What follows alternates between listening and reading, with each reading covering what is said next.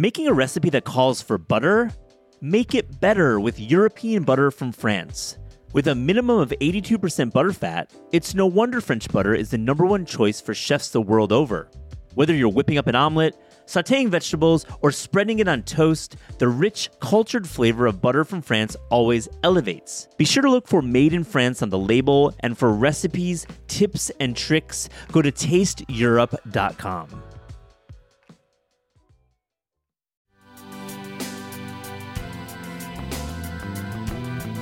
Oh, I am, I am writing an article about Chinese barbecue at the same time that I am researching the difference between Atlantic and Mediterranean tuna, at the same time that I'm trying to figure out when I can go to Atlanta to take a cooking class at a Publix.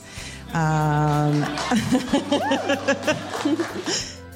You're listening to the Taste Podcast. I'm senior editor Anna Hezel, and I'm here with editor in chief Matt Rodbard.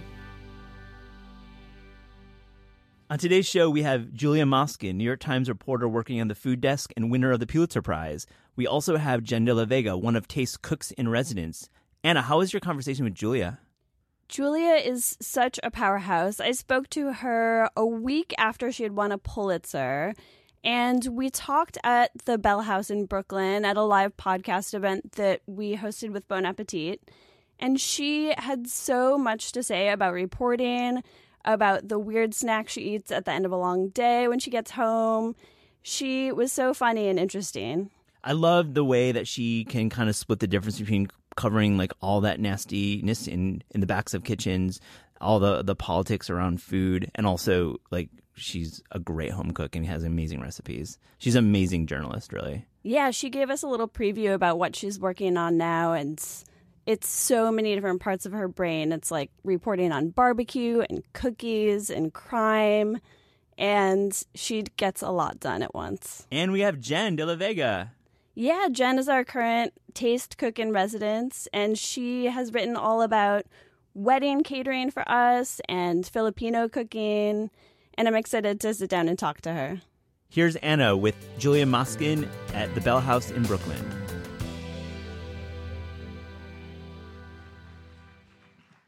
Sorry to put you on the spot right off the bat, but what is the best commercial brand of hot dogs?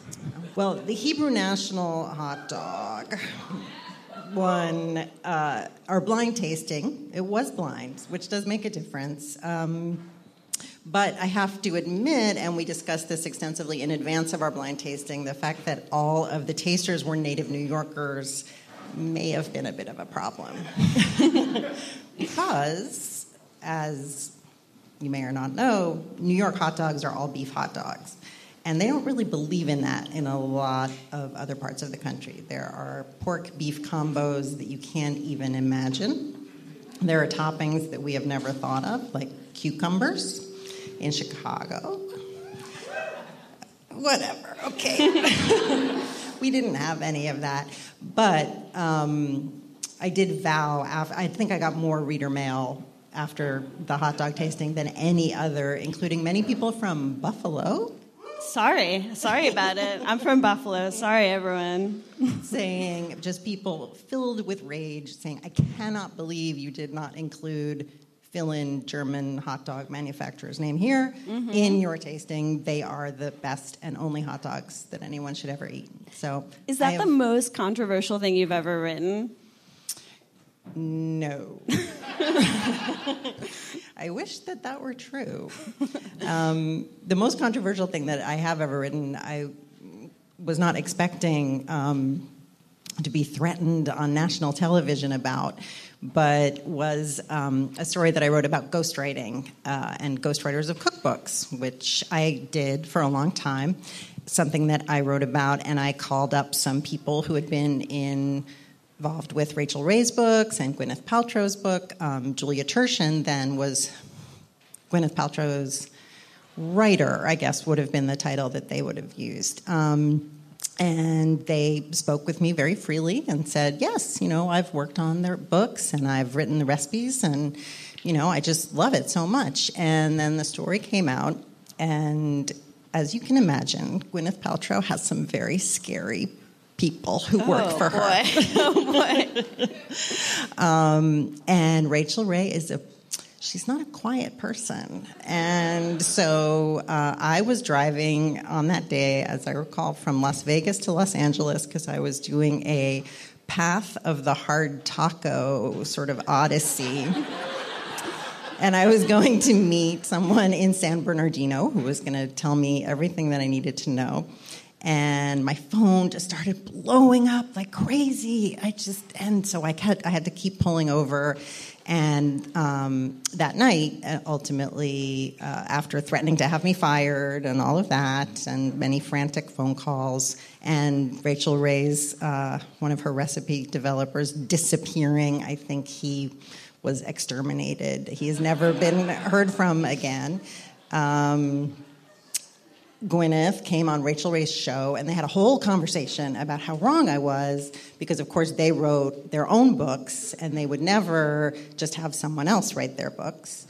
Um, and then they had a conversation saying things like, I mean, I didn't write every word.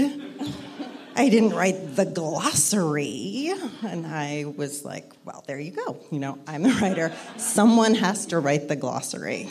That's what happens. And I, having written all so many recipes and so many head notes, it's just endless. Um, I did feel like I scored a point that day for the ghostwriters, and I actually heard from a lot of ghostwriters in many fields thanking me for that. And I did not get fired, and we did not publish a correction, but Rachael Ray still hates me.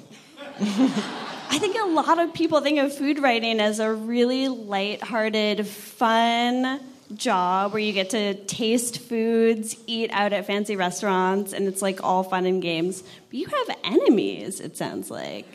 You have people you have people coming after you. I don't mostly I don't have enemies. Mostly I just have a lot of deadlines. Um, and a lot of things that I have to eat, which you know does seem uh, like it would be a great thing. And I mean, you're also sure. a food writer, and and people think like we spend all of our time eating at restaurants, and it's so great, but.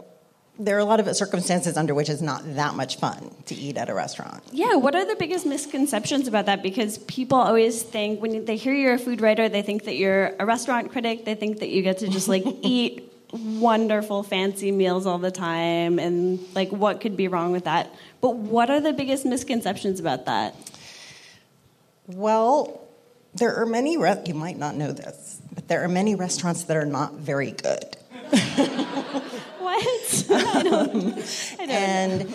As um, when you're covering the restaurant industry, even if you're not a critic, you really have to go to new restaurants all the time. You know, you have to know what's going on. It's very important, and it's very entertaining and fascinating to follow.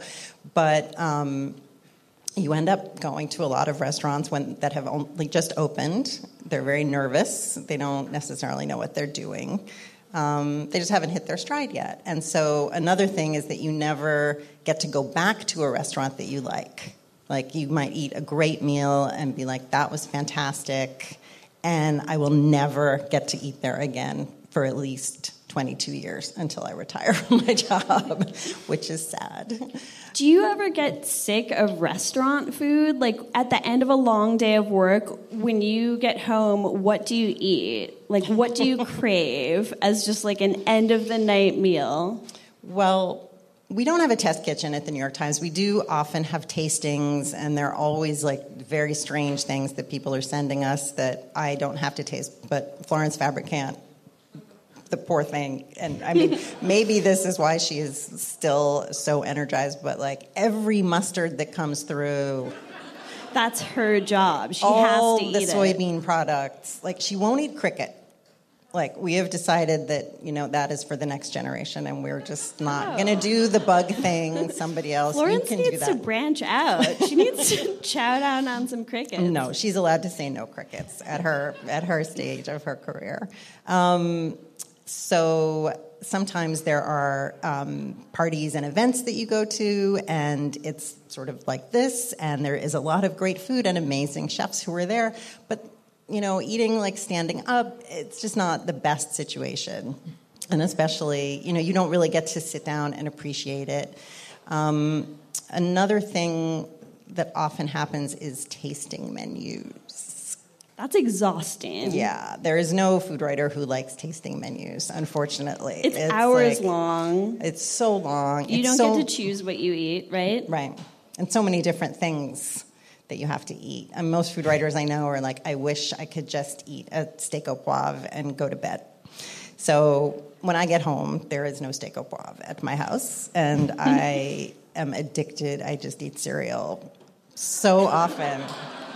For dinner, which is what I did when I was unemployed. So This it's is a all very come glamorous job, as you can see. what cereal do you eat? tell us.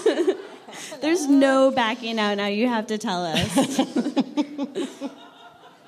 Okay. I don't eat sugar cereal because I was raised by hippies and my mother always said, when you have your own house, you can eat Froot Loops. And I was like, yeah, I fucking will. and of course, do I eat? No. I, That's what adulthood is all about. That's what I thought. That's what I thought I had to look forward to. But I like Cheerios because they're salty. And um, like a lot of food professionals, I don't have much of a sweet tooth. I don't know why that is. Um, and I have sort of a house cocktail of Cheerios. I like cornflakes.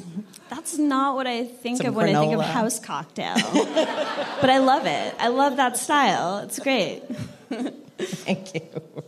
So, literally one week ago, you were at a big party with Kendrick Lamar receiving a Pulitzer Prize. Is that I right? was. I was. Thank you. I mean, personally, I've never heard of this prize. I don't know what it is. It a smaller thing? well, it's not like getting a James Beard Award. I mean, right for sure. Yeah. Didn't I didn't win that one? Can you just no. be honest with us? Which was a better party, that one or this one? Just different, really. just different. Was there like a red carpet Well, that and you was had at to wear a that gown? was at lunchtime, which was weird. But it was open bar, which was awesome. Which party had more drunk people, that one or this one? It was lunchtime. like people had to go back to work. Um, yeah, you didn't. Don't you think you became a food writer because you thought you would win major journalism prizes? Isn't that one of the Definitely reasons? not. Has a food writer ever won a Pulitzer Prize before, or a food, or someone from the New York Times food section? Has that happened? Nope, that's never happened. There, ha- um, it was very exciting, I think, for everybody when Jonathan Gold um, won a Pulitzer Prize in criticism for his work at the LA Weekly as their restaurant critic, which was well deserved and amazing.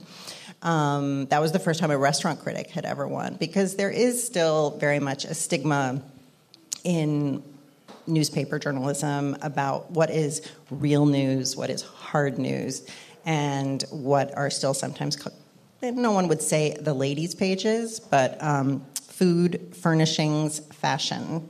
So that's food, home, style.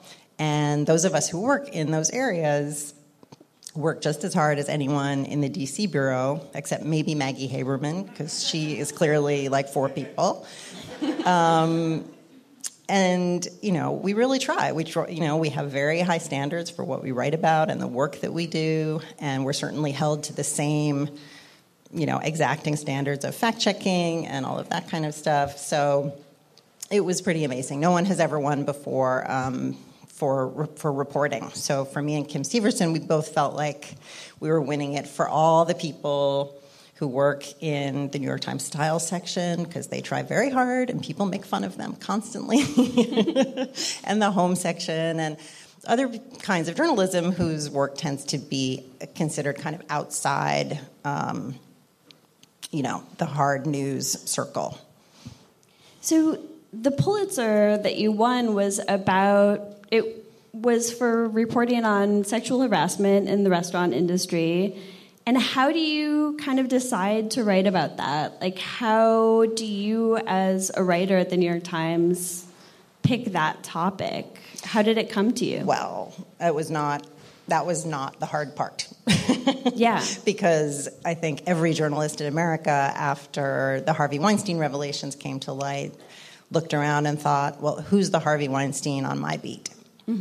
Um, and there are a lot of Harvey Weinsteins in the restaurant industry. Um, but the victims of our Harvey Weinsteins, unfortunately, are not famous. They're not rich. They're not powerful. They're mostly women who were waitresses and still are, or they're sous chefs. Um, and there's still a ton of fear and silence because there is still such a lot of word of mouth um, that gets people jobs in the restaurant industry, in the New York food scene. So even though we have gotten tips about many people who are not Mario Batali um, and are not Ken Friedman, it's been really difficult to report, and our standards of proof are, or our standards of, you know, we, we're not going to write anything based on what one person says. And I mean, I interviewed 27 people who had worked at the Spotted Pig, so we felt very confident making generalizations like people seem to be getting kissed a lot that didn't want to be kissed. But, you know, those things, we take it very seriously. Um, that's one of the things about working at the Times. I know that's one of the things that, you know, keeps Pete Wells up at night is the responsibility of keeping restaurants in business killing people's dreams. It's, you know. sure. Yeah. And do you think that this will kind of change the way restaurant reviewers like Pete Wells kind of cover restaurants? I mean, there's so many female chefs out there who haven't been covered as much as male chefs. There's always been that discrepancy. And do you think that this moment is kind of going to change that a little bit? Or do you think that restaurant reviewers will approach male chefs with a little more of a discerning eye? Well, they've. I mean, I'm actually thinking that at the moment, most of the major newspapers have restaurant critics who are men, which is interesting. Um, yeah, I do. I mean, some, you know, Michael Bauer at the Chronicle has specifically said that he's not going to take that into account, um, which is a decision that most of the rest of the staff disagreed with publicly. Mm-hmm. So, and meaning he will not take it into account if he's heard allegations, or he just won't take like a gender into account. Well, gender is very complicated. For sure, yeah, yeah. um, you know, I when you say that you know categorically women chefs have not received as much coverage as male chefs I think you could equally say that small restaurants don't receive as much coverage as big restaurants. Like there are different ways to slice that um, that are unfortunate and very gendered and very sexist, absolutely. But I don't actually think that, for the most part, at least at the Times, I don't think we write more about men than women because of gender. I might be living in a fantasy world. Mm-hmm. But it's also because we have the luxury of having budgets and we do not have to take free meals from publicists. I mean, a, that's a huge part of it is like who can afford a publicist and which publicist. And, you know, those kinds of events, those kinds of things are definitely something that if you're already have the contacts and the prestige, which of course partly come from your gender, you can take advantage of. We're a little bit outside that, I like to think, but it is a big problem. For sure. Who do you think has a harder job, you or Pete Wells? well, um, I have eaten with Pete Wells. It is an exhausting process. Um, well, Angie and Matt earlier tonight were talking about a night that he spent at the Beatrice Inn where he stayed there until I think Andrew said like four in the morning. Really? yeah, he was really doing his job.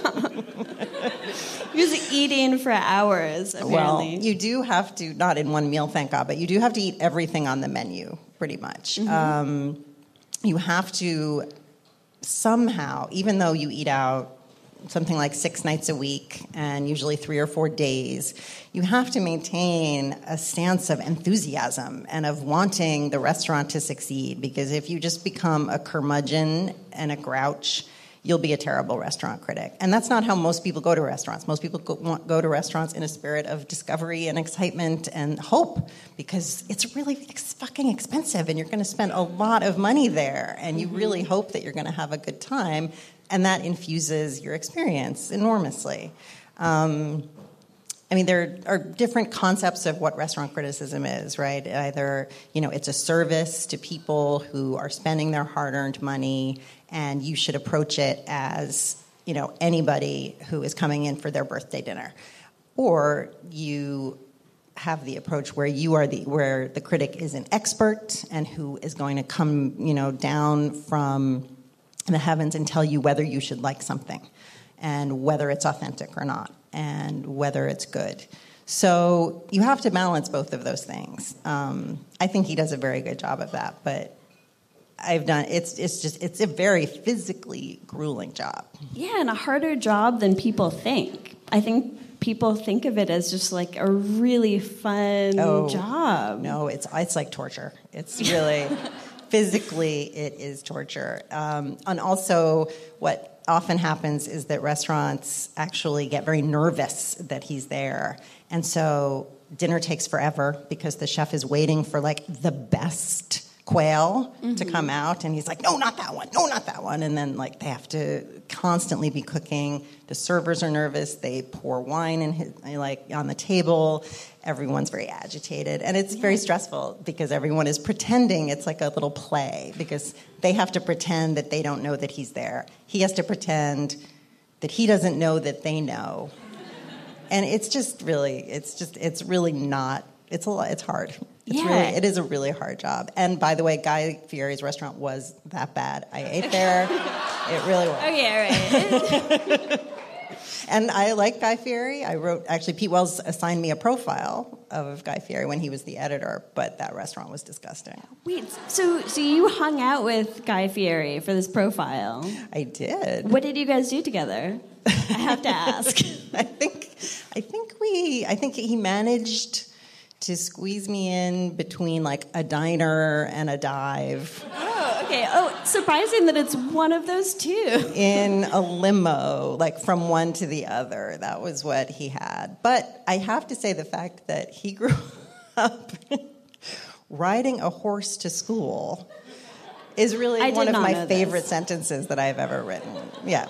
That is huge news to me personally. He was also raised by hippies, uh, in his case, in Northern California. Um, I think his father was a leather worker, and his mother was like a Montessori teacher, and he rode a horse to school. Wow, that's fascinating. I, I had no idea. Yeah. Um, also, the other thing about restaurant critics is that you kind of have to conceal your identity. I mean, there's kind of a long tradition in restaurant criticism of dining anonymously so you're not treated with bias. And that also sounds a little bit exhausting, kind of like disguising yourself. People wear costumes, right? Well, um, certainly that used to be a huge feature of, of restaurant criticism. Um, and it was like this, yeah, and people love that idea of like, you know, like the spy game. And yeah, it's like a spy, were, spy. Yeah, like yeah. you would be like whispering into your watch.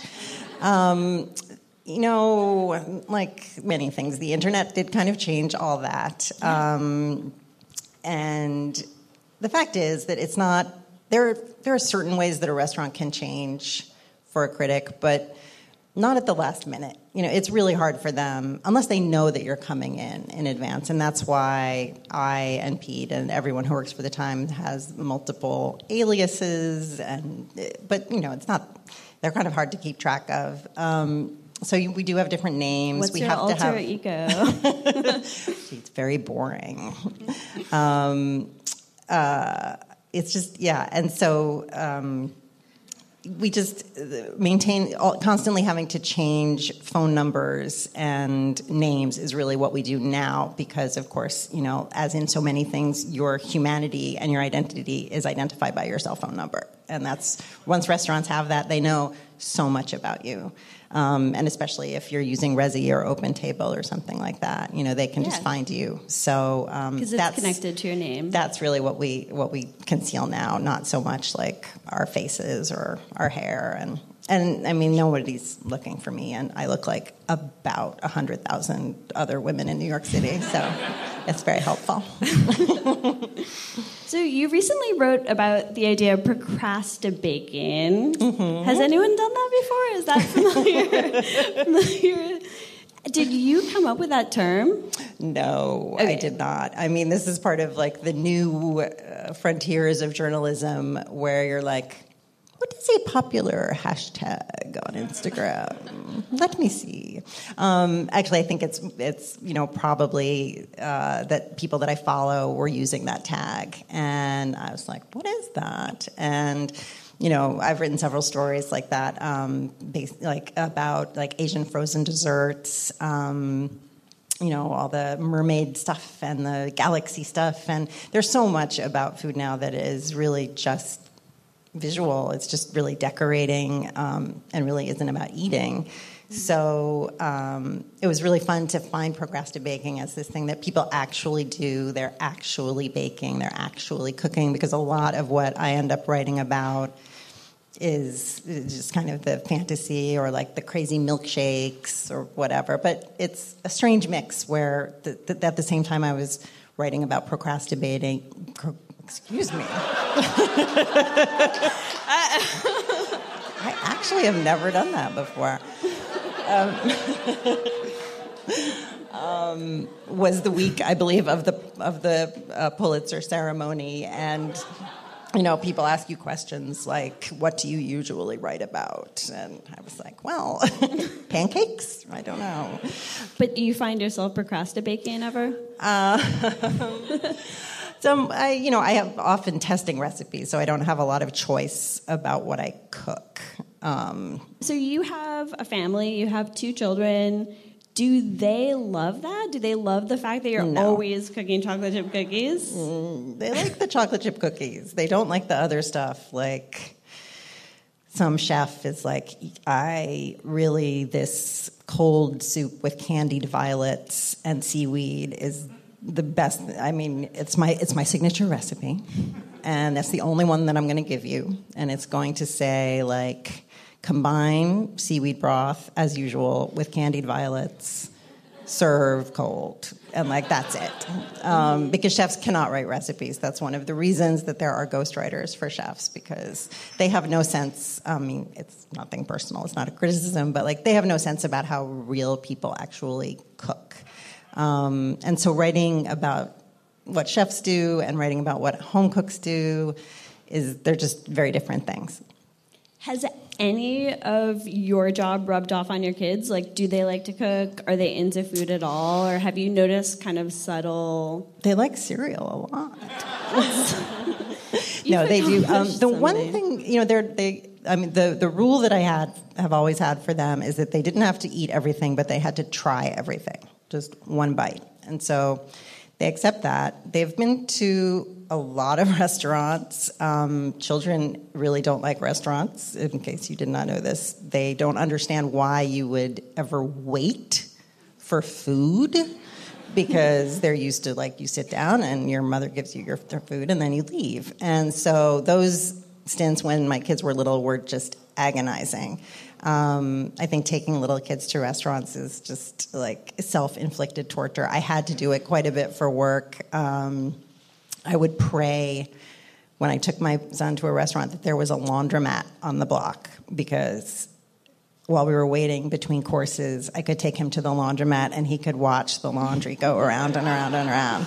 And he liked that. Other than that, he was like, Why are we still here? This makes More no sense. restaurants in New York should just have laundromats inside In them. them, it's true. It's like a captive audience. It's perfect. for sure. Yeah. But what they do have is this um, I mean, partly they're growing up in New York, partly they're my kids. And so what they do have is this sense that, like, you basically never eat the same thing more than once for dinner. Right. It's just always different. So there's no such thing as like Taco Tuesday or Friday night pizza. It's just like, but we had orecchiette with broccoli rabe and sausage two weeks ago. And it's, you know, it's they a need to be amused by they- the food. They're curious, um, which I'm grateful for. They don't like everything, but they are they're interested in food, and that's really how I was raised. Which you know, I mean, I grew up. Um, four blocks away from where I live now on the Upper West Side, and my parents named me after Julia Child, and we went to Oh. restaurants a lot. um, and they were just home cooks; they weren't professionals at all. But um, just that curiosity and the ability to like when you're it's at breakfast and you're talking about what you might have for lunch, and at lunch you talk about what you're going to have for dinner, and it's you know it's a good it's it's a topic of perennial discussion. That's awesome. Do, have have your kids ever introduced you to a food that you haven't tried, or introduced you to like an idea about food? Um, my well, my son decided that he wanted to learn to make pasta, which is something that I have always been really intimidated by, like pasta, bread, all of those mysterious flour things. Um, so he took a class, and we bought an expensive pasta machine that we charged to the New York Times. So it was fine. Thank you, New York Times. And thank you, New York Times. And there were two occasions where he tried to make ravioli, and it was like there was weeping. It was midnight. like they. It's stick- not ravioli if there's no weeping. I like that. I'm going to use that. um, yeah. So you know, there are certain things that I do believe that you do not have to know how to make at home. And it turns out, I think that ravioli is one of them. Yeah, go to a restaurant. Yeah, that's what restaurants are for. Yeah. Yeah.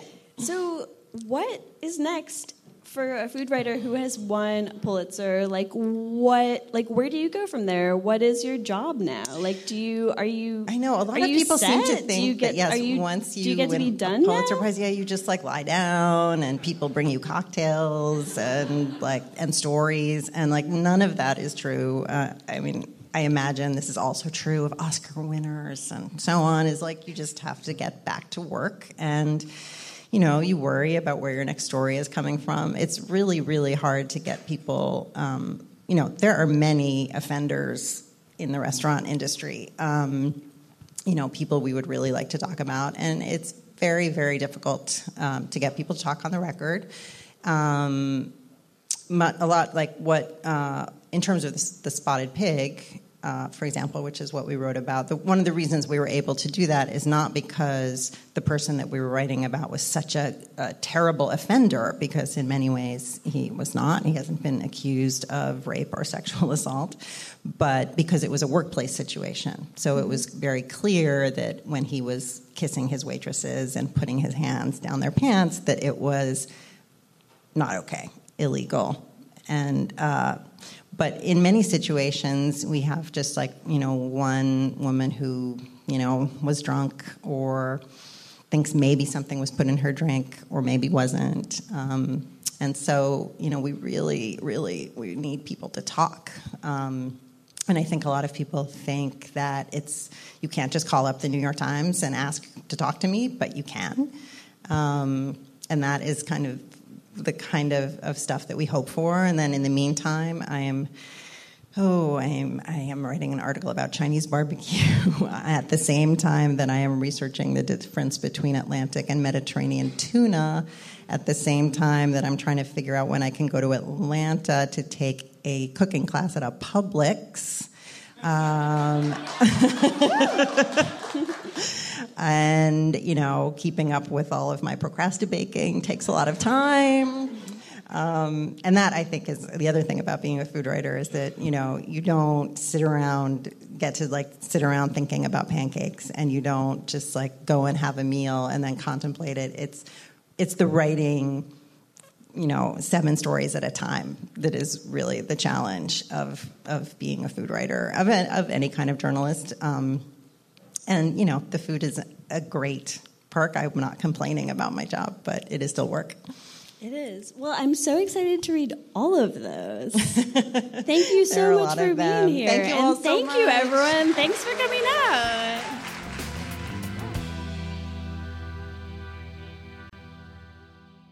Here's Anna speaking with cook and resident Jenn De La Vega. So I'm here with Jenn De La Vega, who is one of Taste's current uh, cooks in residence. But the first time I met her, she was standing behind a giant grill in the backyard of a bar in Bed-Stuy. Because in addition to being a writer and a founding editor of Put an Egg on It, Jenn also runs a catering company and does competitive barbecuing. Can I ask you, how does someone living in Brooklyn get into grilling both competitively and professionally? Like, I don't even have space on my fire escape for a grill. How do you get into that? Well, I was eavesdropping at a bar. That's how it started. I was That's how it all starts. yeah, I was living in Bed-Stuy, and this bar, Project Parlor, had just opened.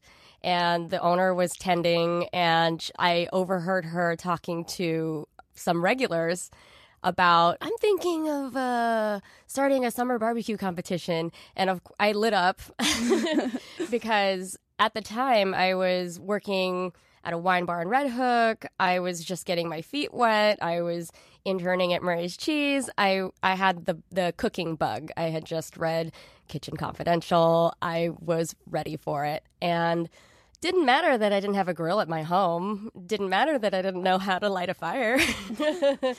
I entered. You learned that all I- after entering a barbecue competition. I learned it during, yes. My roommates and I were lucky enough. We lived maybe four blocks away, and there was a, a Home Depot. and so we would take our granny cart, pick up 40 pounds of charcoal, a chimney, um, matches because we always forgot them. And over time, over maybe three years of competing in this same competition, we sort of built our catering system that I use now. And it was, it, I dove in head first. It was incredible, but very hard. when you enter a barbecue competition, is it like a BYO grill situation? Do you have to show up with the grill? No. well? Luckily, this particular competition already had two sets of grills because the format was head to head barbecue teams. Okay. Yeah, and so they they built it into you know what was going on, and I thankfully didn't have to lug a grill across Brooklyn. Yeah, that adds a whole other competition complication to it. I realized after starting to work with you uh, on your writing for Taste that I actually read about one of the weddings you catered in the New York Times. Yes. Um, one of the most talked about weddings of the decade probably took place in the rare books section of the Strand bookstore. Uh, what was that wedding like? Um, this was for Mitchell and Adam. And the way that I work is we have long conversations about what they hate and what they love. And this was this was a particularly fun wedding because um, they really wanted to feature their heritages in the the menu and, and all the drinks and stuff.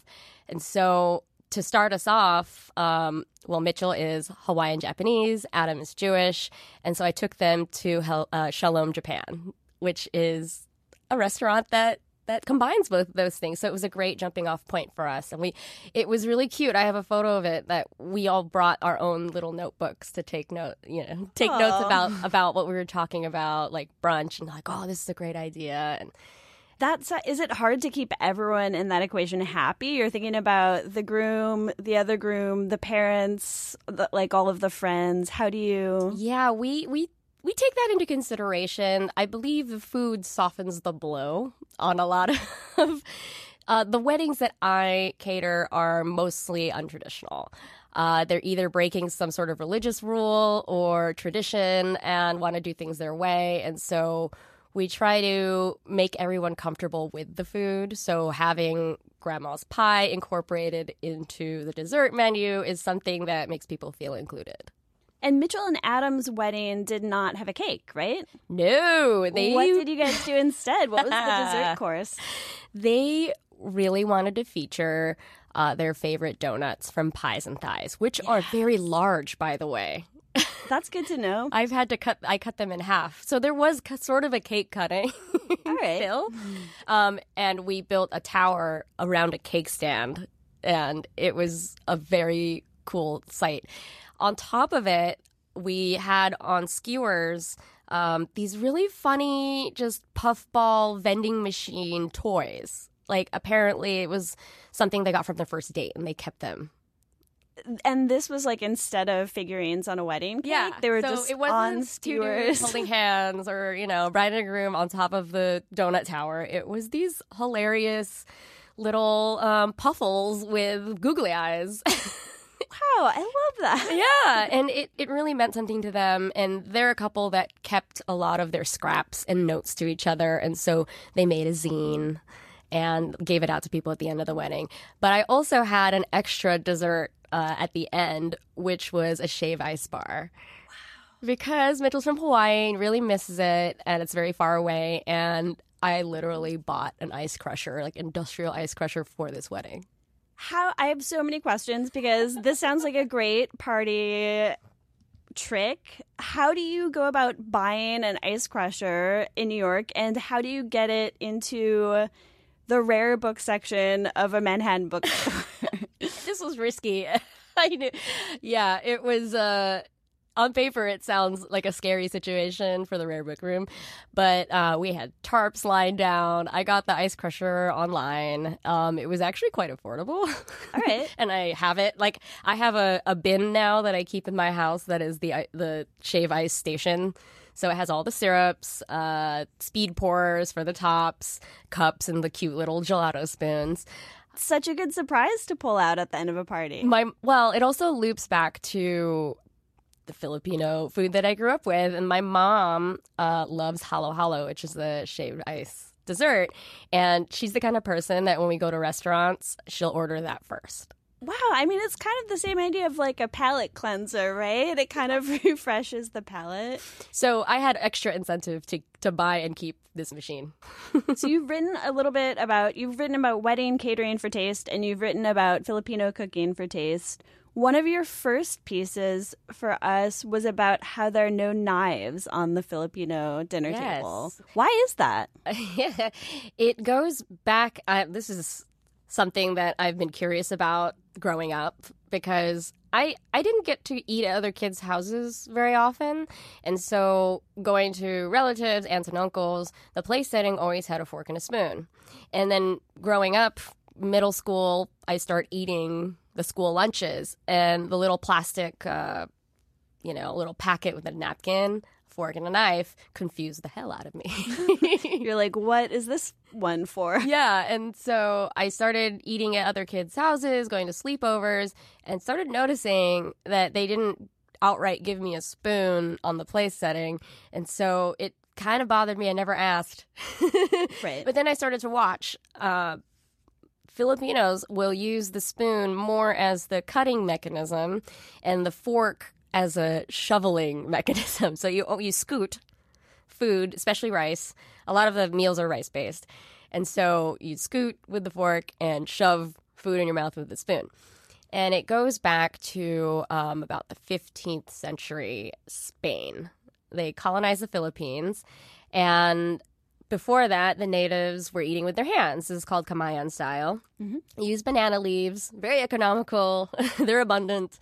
And um, so through the colonization, Spain brought silverware because they insisted on entertaining, you know, diplomats and and the ruling class and all that. And so with the place setting, it sort of evolved and the spoon took over really because in the Philippines all the food is is most of the food is soupy. For sure. Yeah. Like what are some examples of kind of the soupier so adobo, which is uh, chicken, beef, or pork simmered in a vinegar soy sauce gastrique with garlic, or there's sinigang, which is tamarind based. Uh, I I usually had it with fish, but sometimes there is beef or pork.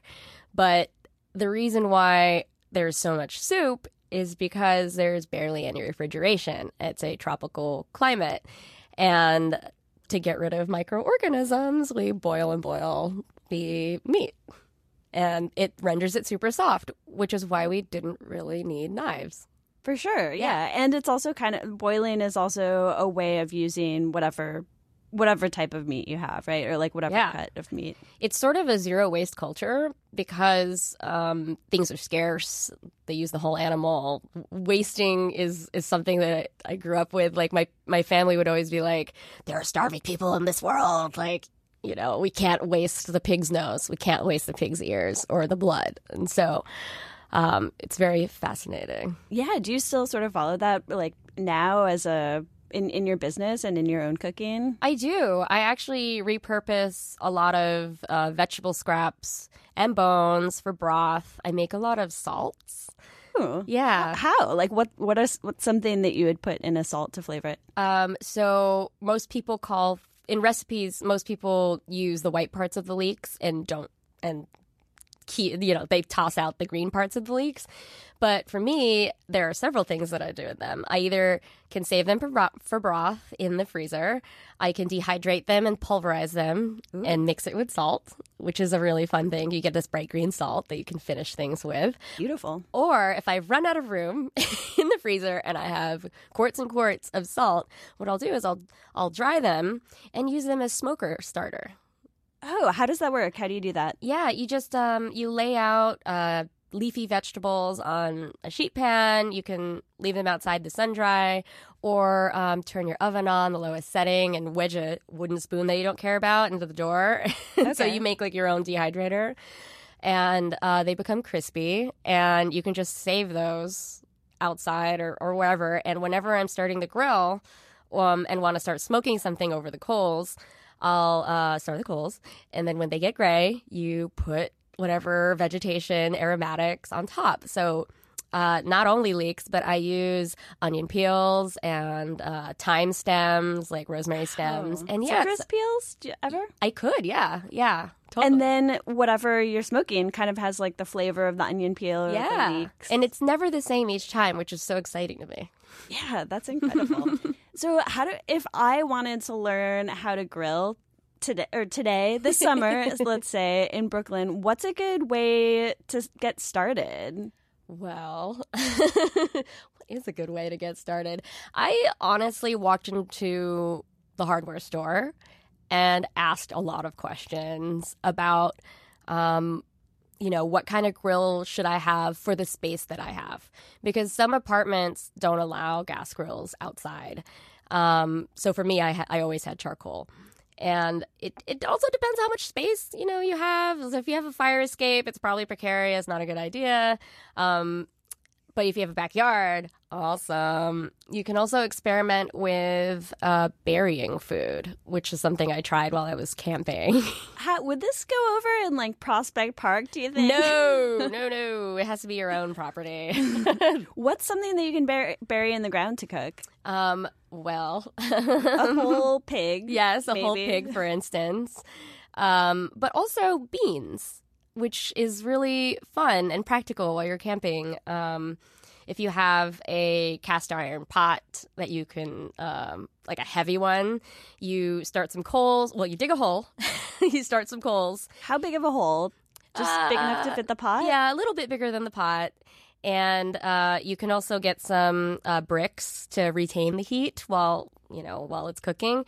So uh, you can lay down some bricks. You put the hot coals over it, you can um, put in some more bricks so that your your pot doesn't directly touch the coals, but it could. You know, you could. But um, and then you put the you put the pot down, and then you bury it, and then leave it for a couple like six hours, and you can feel the ground above to check if it's still hot enough. Wow. yeah. And then you um then you unearth it. Uh, I think one of our secrets when we were camping was we put down chains underneath the pig. And so if so that we can lift it because it's so oh, much yeah. softer now when after it cooks. So we, we had it wrapped in i think uh, corn stalks and burlap. Wow. I mean this is kind of like nature's slow cooker It right? is, yeah that, that pig i think i don't remember how many pounds it was but it was under there for maybe 12 hours Wow. Yeah. It sounds amazing. it was, was, it, fun. was it good? Yeah.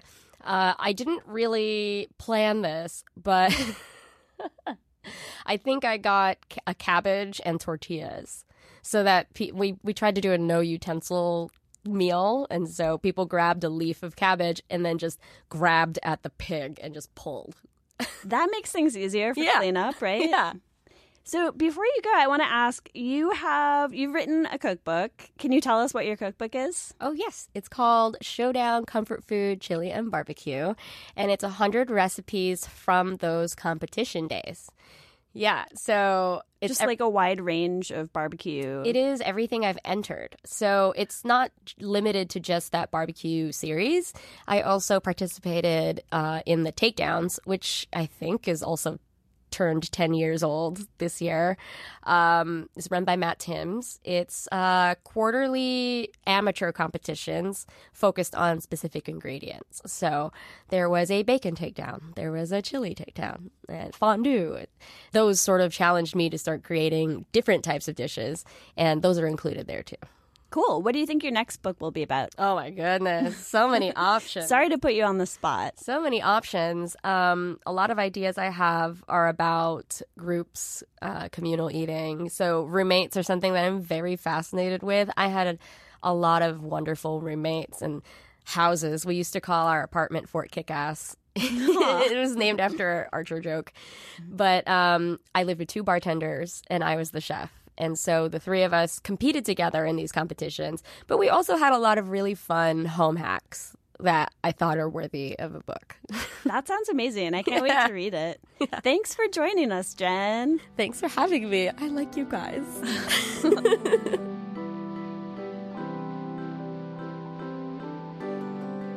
the Taste podcast is hosted by Matt Rodbard and me, Anna Hezel. It's produced by Gabrielle Lewis. Our theme music is by Steve Rydell. Interviews are recorded live at Books Are Magic in Cobble Hill, Brooklyn. Special thanks to the Books Are Magic family, Emma, Mike, and Michael. Confidence wine supplied by Smith & Wine. Visit Taste online at tastecooking.com. Thanks for listening.